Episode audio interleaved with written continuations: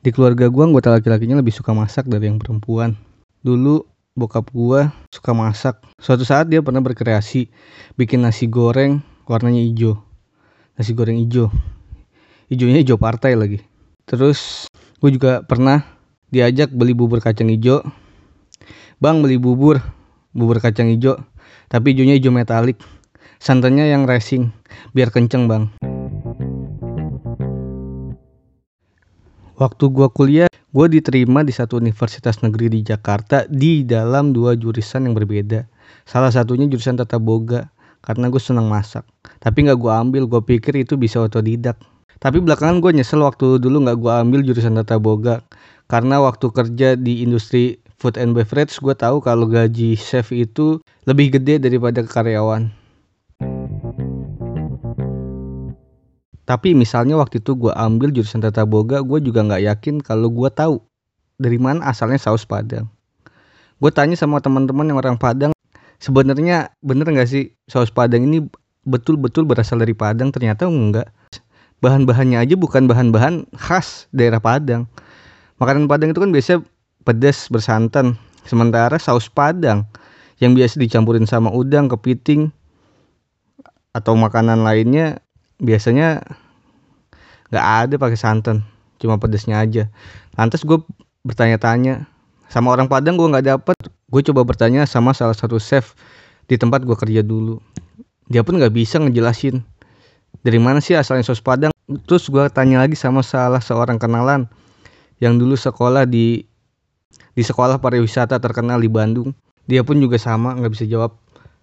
Jawabannya sebatas mungkin isiannya itu daging-dagingan gitu, yang biasa juga dipakai dalam masakan Padang. Kalau di googling sebutan saus Padang cuma karena warnanya aja merah, kayak masakan-masakan Padang. Tapi nggak menjelaskan secara spesifik kenapa saus Padang, kan banyak makanan lain yang warnanya merah, bukan makanan Padang doang. Makanan Padangnya sambalnya sambal hijau yang terkenal. Itu dia makanya. Dari mana asalnya nama saus Padang?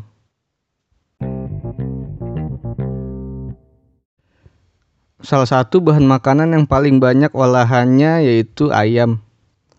Ada yang jual namanya pecel ayam. Dulu gue nggak tahu pecel ayam ini apa. Yang gue tahu pecel itu kan sayuran dikasih bumbu kacang. Nah kalau pecel ayam gue pikir ya pecel biasa dikasih ayam gitu. Pecelnya dikasih ayam, kita nggak makan, jadi ayam yang makan. Kirain pecel ditambahin ayam gitu. Wah, aneh banget. T- tapi ternyata bukan. Ternyata pecel ayam itu ayam yang digoreng atau dibakar, dimakannya pakai sambal sama lalapan, itu disebutnya pecel ayam. Nah pernah waktu itu gue beli pecel ayam, bang, pesan ayamnya satu digoreng. Abangnya nanya, dibungkus? Digoreng bang, maksud dibungkus. Gak lucu. Sekarang kalau buka aplikasi online isinya semuanya ayam semua. Ayam penyet, ayam geprek. Satu-satunya penyet yang gue tahu dulu waktu gue kecil itu tempe penyet. Gue rasa tuh makannya udah enak banget. Tempe digoreng di penyet bareng sambal. Dan sekarang-sekarang gue baru tahu ternyata ada ayam penyet, bukan tempe penyet doang. Ya dulu beli tempe penyet doang karena sanggupnya cuma beli tempe. Tapi ada salah satu ide bisnis ayam penyet yang lain daripada yang lain, dan gue yakin bakalan berkah dunia akhirat. Yaitu ayam penyetnya dipenyet pakai kaki ibu lu, karena surga ada di telapak kaki ibu. Orang Indonesia paling gak bisa kalau gak makan nasi. Waktu itu pernah makanan semua udah siap. Sayur asam siap, ikan asin jambal roti udah siap, bawang jagung siap, sambal terasi siap. Pas buka rice cooker mau ngambil nasi, nasinya masih dalam bentuk beras dengan air berbusa yang anget-anget kuku. Sialan, lupa dicetekin. Tapi kalau nasi udah mateng, waktu dibuka itu nasi panas, ngebul, putih, seksi banget asli. Gak bisa gue tahan tuh. Tinggal kasih sambal sama cumi kering digoreng udah cakep. Gue juga banyak belajar kuliner dari ibu gue. Gue suka liatin dia masak. Sekali waktu pernah ibu gue bikin peye. Peye itu biasanya isinya kacang tanah, ikan teri, atau enggak udang rebon. Tapi peye yang ibu gue bikin isinya hazelnut. Waktu itu juga pernah bikin ketoprak. Gak mau kalah sama gado-gado boplo yang pakai kacang mede. Ketoprak bikinan ibu gue pakai kacang almond. Nah masakan yang paling pertama gue pelajarin mungkin yaitu goreng kentang. Karena gue suka banget kentang goreng, sementara orang tua nggak punya cukup uang untuk ngajak gua ke McD beli kentang goreng. Akhirnya bikin kentang goreng di rumah. Berbagai macam teknik dan cara bikin kentang goreng yang renyah gua pelajarin, dan ternyata ada satu teknik, yaitu setelah kentang diiris, direndam air panas.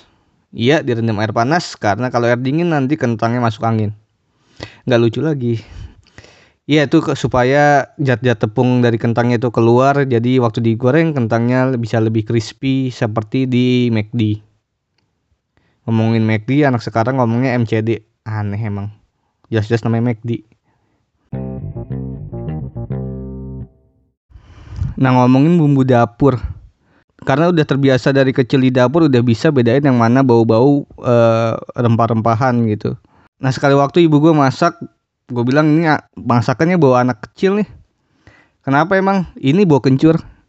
Ya. Yeah. Nah, habis itu juga bumbu dapur itu kenapa disebutnya bumbu dapur? Gak ada namanya bumbu ruang tamu. Tapi ibu gue emang hebat, ternyata dia bilang, ada kok bumbu ruang tamu. Apaan? Itu temu kunci. Nyari kunci biasanya kan di ruang tamu. Iya, yeah. Temu kunci biasanya buat masak sayur bening. Nah, biasanya juga di keluarga itu ada rahasia-rahasia dapur yang dimiliki keluarga-keluarga gitu. Nah, kalau ibu gue bilang kalau bikin ketupat itu ditambahin kapur sirih, biar kenyal, biar padat, biar enak gitu. Waktu itu lebaran pernah ibu gue bikin ketupat dikasih kapur sirih, tapi karena gue anaknya inisiatif banget, gue tambahin kapur ajaib biar gak gampang disemutin. Menurut Wikipedia berbahasa Indonesia, arti kerupuk, kerupuk atau kerupuk adalah makanan ringan yang pada umumnya dibuat dari adonan tepung tapioka, dicampur bahan perasa seperti udang atau ikan.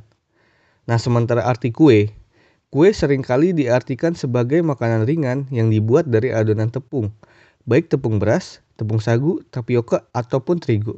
Nah, jadi bisa disimpulkan bahwa kerupuk adalah kue, karena menurut definisi, kerupuk tadi terbuat dari tepung tapioka, sementara kue adalah makanan ringan yang terbuat dari tepung, yang salah satunya adalah tepung tapioka.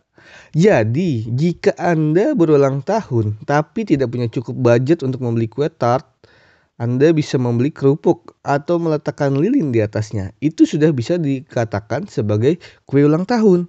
Dan ternyata selama ini jika kita memakan nasi pakai kerupuk, artinya makan nasi pakai kue. Wow, sebuah fakta yang mengacengkan, bukan?